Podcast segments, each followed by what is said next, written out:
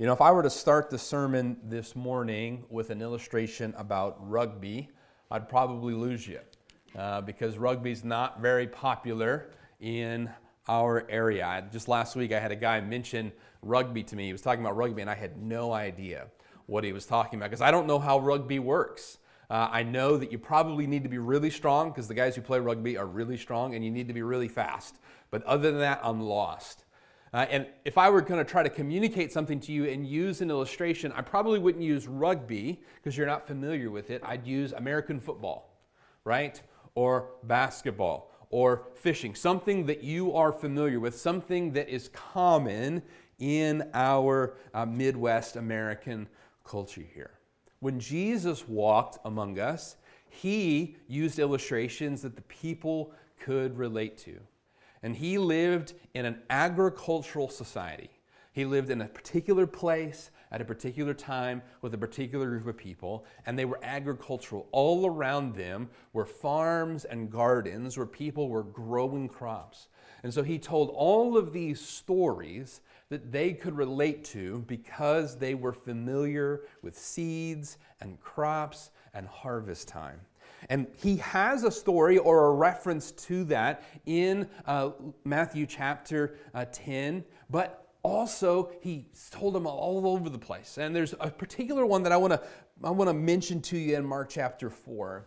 Because in Mark chapter 4, Jesus says that the kingdom of God is like a man who plants a seed in the ground, and then he goes to sleep at night, and the seed sprouts and grows, and he himself does not know how.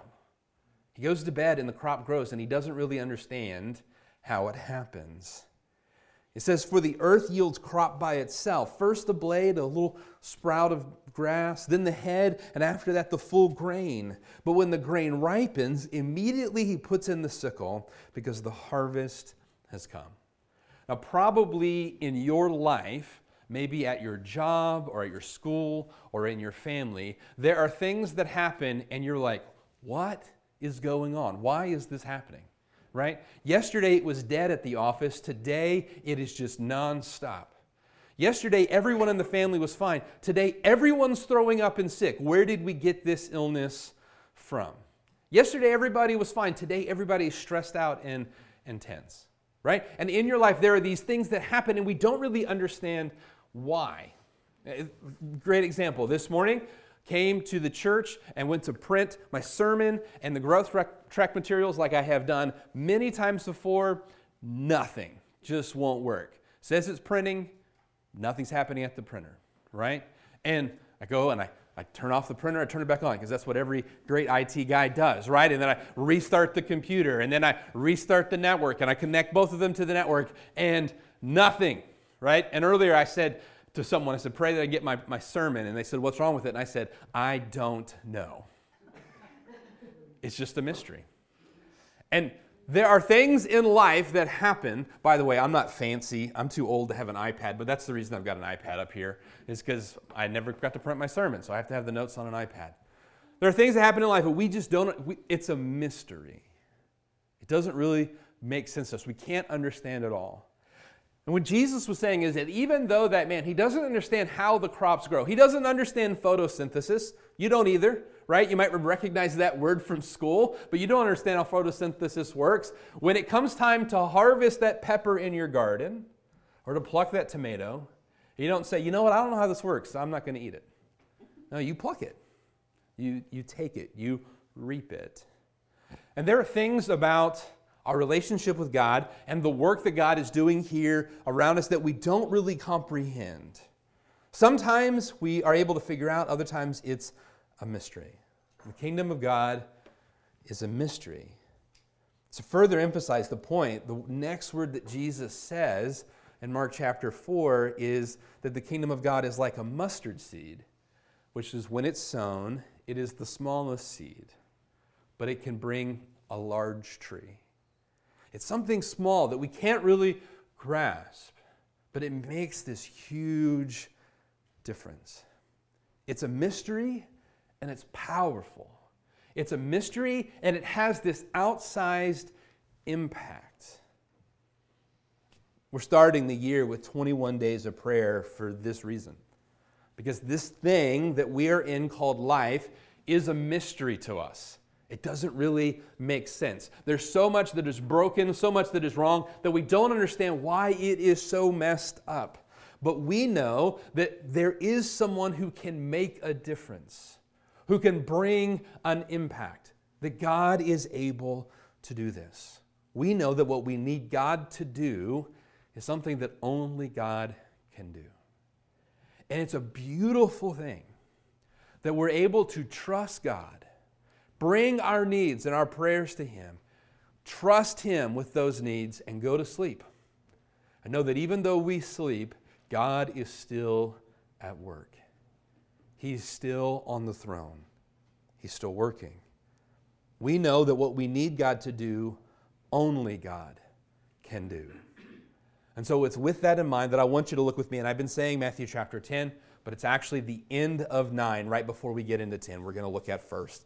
Matthew 9 and verse 35. So if you were at 10, just look up a few verses at 935.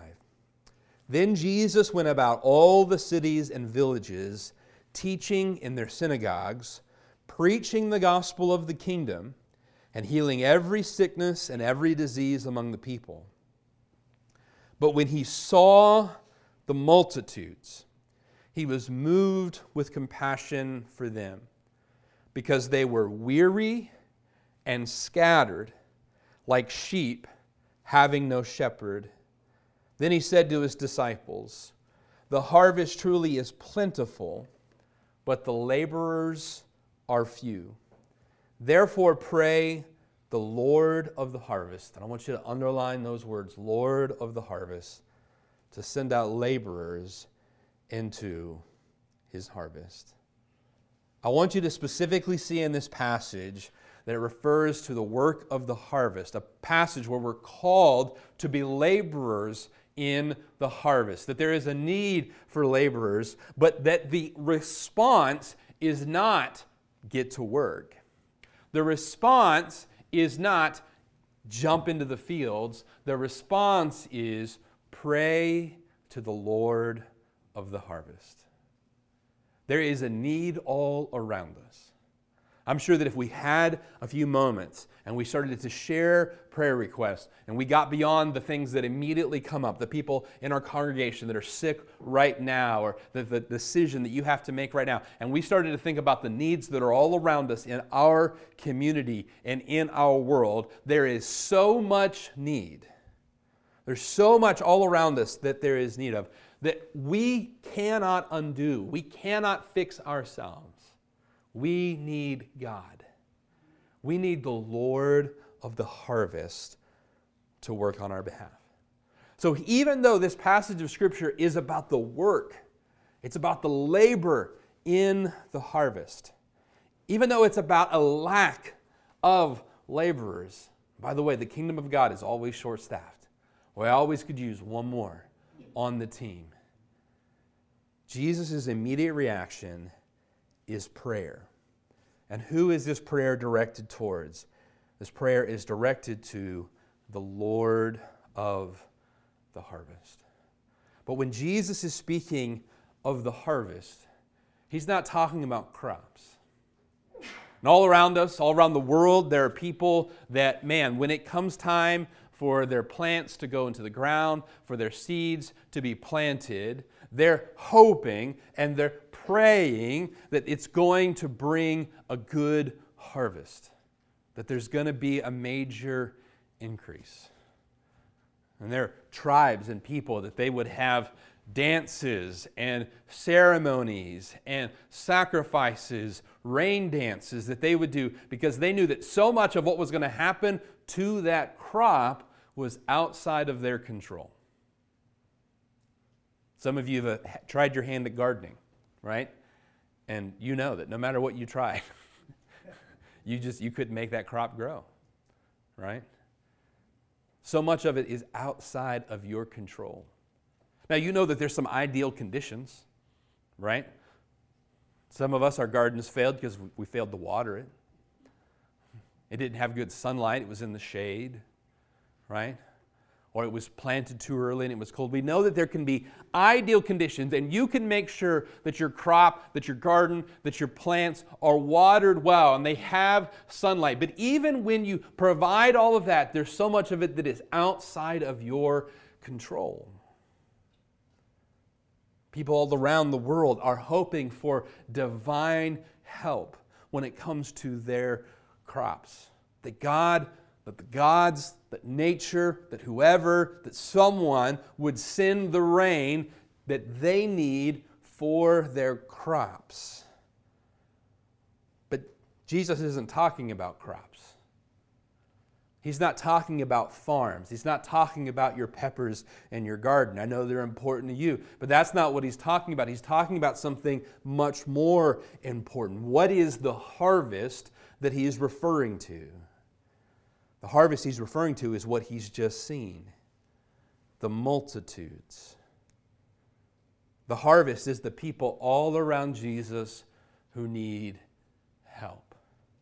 And he refers to it as a harvest because it's something that people can relate to. It's an idea that they can understand and they can grasp. You know what it means to work in a harvest. You know what it means to pick the peas or to pick the beans or to pluck the corn. You can see that. It gets a lot less clear when we're talking about working with people, right? When we work with people, we often find ourselves saying, saying things like, I don't know what's wrong with them, right? I don't know what your problem is. It's a little more difficult to quantify and identify. We know this about our own lives. In our own hearts, we say things like, I don't know what my problem is. I don't know what's wrong with me. I don't know why I can't get my act together. Some of you said that this week as your New Year's resolution didn't make it into the second week of the year, right? And you said, Man, what is my problem? We know that there is work that needs to be done in our lives. We know that there's work that needs to be done around us, but we don't know what the work is. What is it that needs to happen? What are the ideal conditions that are needed for this crop, this change, this difference to be made? What Jesus sees is he sees people all around him in desperate need of help and every one of them is different. Every one of them unique. You know, there's a lot of similarities in harvest. You can give someone suggestions on what they could do to make their tomatoes grow. They live in the same climate, they're growing the same plant. Maybe their soil's a little different. You can tell them what kind of things they should add to the soil, so it's ideal, but there's a lot of similarity. But we get to talking about people, and it's all different. And our backgrounds, and our personalities, and our hang ups are all unique. And what works for this person so that they can see change in their life is going to be completely different for this person. There's no standardized approach. There's no combine that can go and just plant all the change that needs to happen and then come back and just harvest all the rows all together. Jesus sees people all in desperate need of help. Something that we talk about here at Faith Church is that disciples are handmade. But when we come to know Jesus, and learn to follow him, that there isn't some standardized assembly line process, but it, it requires an artisan. It requires a disciple maker to work specifically with that person. What Jesus is talking about here is there are needs all around us. There are people desperate, and we need laborers to go and handcraft and work in those lives. And the reason that Jesus is saying this is because when he saw the multitudes and he saw their need, he was moved with compassion. This phrase, moved with compassion, it, it, it, literally means that he pitied them so much that he felt it in his stomach. He felt it in his chest. When was the last time that you pitied someone so much that you felt it? That you had a, a, visceral, physical reaction? You teared up. You had a pit in your stomach. That's what Jesus feels when he sees the multitudes. He has a physical reaction. And here we have this, this beautiful picture of Jesus as God, but also as man. He's able to see people's need in a way that only God can, but Jesus as man is physically reacting to the emotions that he feels when he sees the people in need. Why? Because he had compassion on them. This wasn't just that he felt sorry for them, wasn't just that it was sad. We've probably all seen something and we say, man, that's sad. This is more than sadness, this is compassion. It's love. And when God sees, when Jesus sees the people all around him in need, he is moved with compassion on them. He loves them. It probably doesn't surprise you that you came to church this morning and you heard that God loves you. Unfortunately, that word loses a lot of meaning because we use it all the time, right? I love football, and I love Philly cheesesteaks, right? And I love this and I love that. And it kind of seems to lose some of its meaning. God loves you with a compassion. He loves you with a desire. He loves you with an affection that he feels deep in his stomach. He's moved by the need in your life. And while I look out this morning and I see a group of people and I can't know the background and the story of every person here and what it is that you, you faced this week or what you struggled with this morning or last night, God sees all of that and responds to all of that with a feeling of affection and love for you. He's moved with compassion. And as Jesus is making his way through the villages and he's showing up in these synagogues and he's preaching to these people and he's helping them, he does not become jaded. He doesn't become cynical. It doesn't become something that's just another day at the work of being Jesus. He is moved with compassion. He's moved. Why is he so moved? The passage tells us that Jesus sees them and he sees that they're scattered,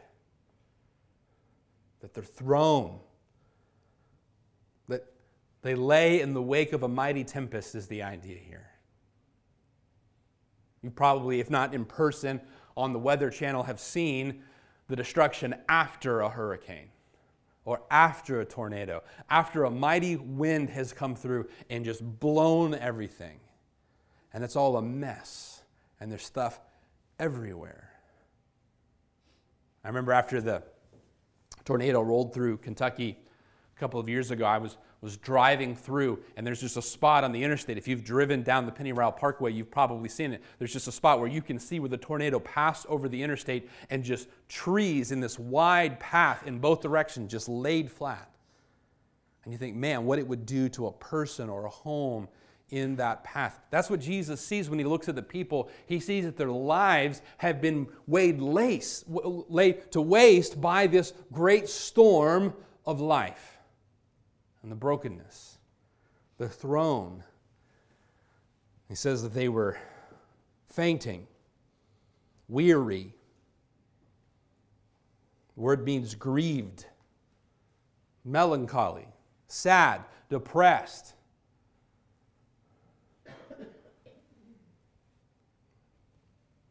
It was, this word could literally be used for someone who was in such disarray or so heartbroken that they were plucking their hair out, pulling their hair out.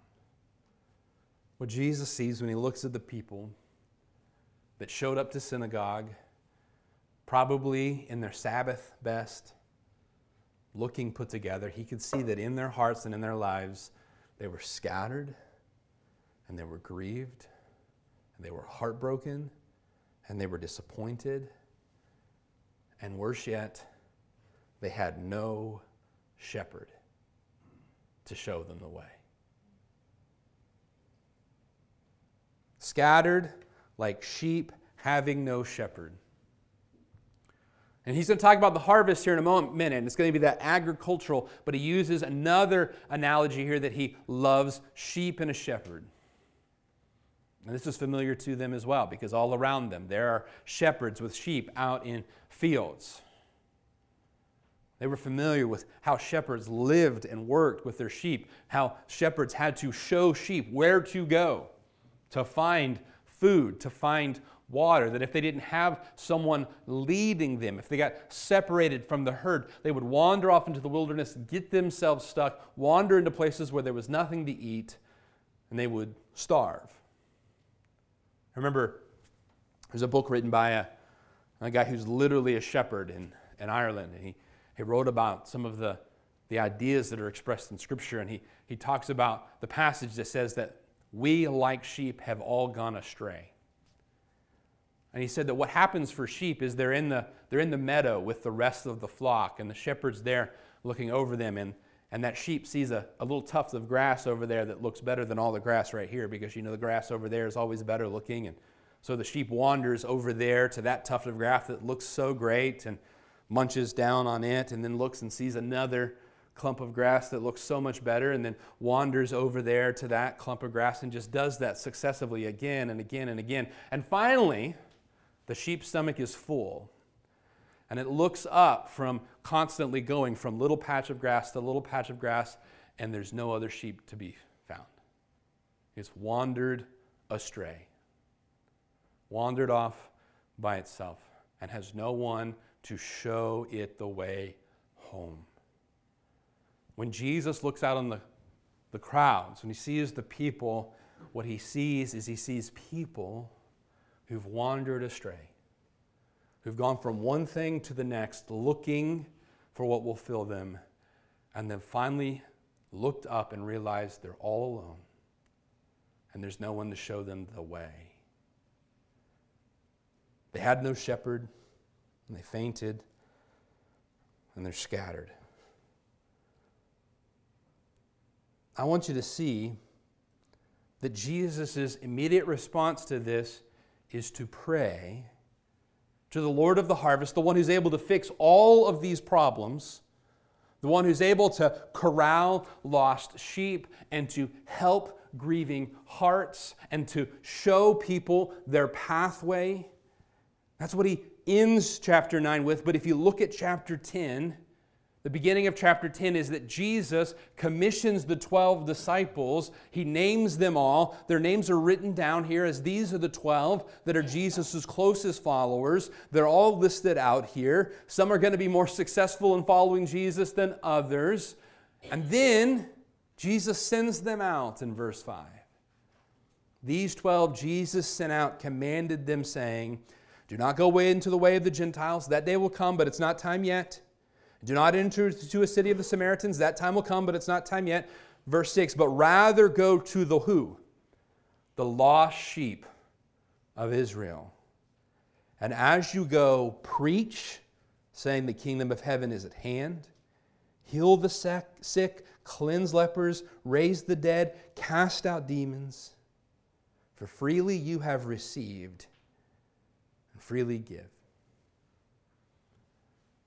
Jesus' immediate response is to pray to the Lord of the harvest that he would send laborers out into the harvest, and then Jesus then sends laborers out into the harvest.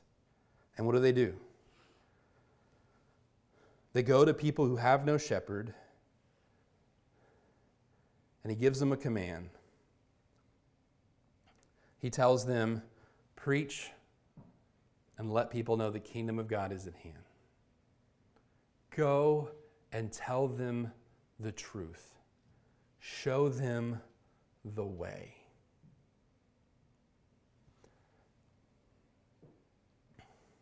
Preach the good news. In other words, persuade people of the true message. In the earliest days of Christianity, the, the idea of following Jesus, of trusting in Him to be forgiven of your sins and then follow Him, they didn't refer to it as Christianity until later. What they referred to it is the way. They would go and tell others of the way. They would explain more fully to others the way. They were showing people the way. They were showing them the path to God is through Jesus. Jesus is the way, the truth, and the life. He was showing them the way. These people who were like sheep without a shepherd, they were being shown the way. Then they were to go and heal the sick and cast out demons. What's that? Healing the sick is restoring the brokenness that was all around them. It was taking how God had created this world to be perfect and wonderful and everyone to experience His goodness, and then sin had come in and broken everything. And if you're here today and you're sick or you're, you're struggling, know that that is the result of sin in the world causing you harm and seeking to destroy you. When Jesus came, He pushed all of that back as a picture of the fact that He will heal all of the sickness and restore all of the brokenness and make it all right. So the disciples go and they heal the sick and they cast out demons. What's that? That's freeing people's souls from what binds them. It's freeing them from the addictions that hold them down. It's freeing them from the greed that causes them to constantly work and work and try to accumulate. It's freeing them from the sin that constantly holds them back from fellowship with God. What are the disciples doing? They're laboring in the harvest, they're working in the rows of broken people to bring about restoration and freedom and show them the way. They're going among the wandering sheep to help the grieving ones and feed them and show them the way. And what's beautiful about this is not only are they being sent out by the Lord of the harvest to go and do this work, when they go, Jesus literally breaks them up into groups of two, and elsewhere there's 72 of them. He breaks them up into groups of two, and they go in all of these different directions. You could say that they scattered around. But that's not what Jesus did, because this passage of Scripture says he does not scatter them into the villages, rather, he sent them. Some time ago, Pastor Eric uh, pointed this out to me that there's this sense of thrownness in our lives this sense of being just laid out by the storm of life. And we feel like the, the job that we're in, the situation that we're in, that we were just thrown there. It's, it doesn't have any meaning, it's just where we landed. But when we come to know Jesus, not only does He restore what is broken and free us from our sin and show us the way, He allows us to no longer be thrown and scattered, but rather to be sent to be sent. Who can do this? The Lord of the harvest can do this. And the field that you're in, and the need in your life, or the need in your family, is different from the need of the person in the pew next to you or the people in your family. But know this that He is the Lord of the harvest and the harvest is the brokenness and the work and the calling that's all around us. He's not just the God of good crops. He's not just the God of ideal conditions. He's the God who heals the sicknesses and gives freedom to the broken and shows people the way and allows us to be sent. That is the harvest that He is the Lord of. And this is all work that we would love to see accomplished. This is all work that we know needs to happen in our own lives and in the lives of those around us, but it's all work that we can't do ourselves. That only the Lord of the harvest can bring to pass.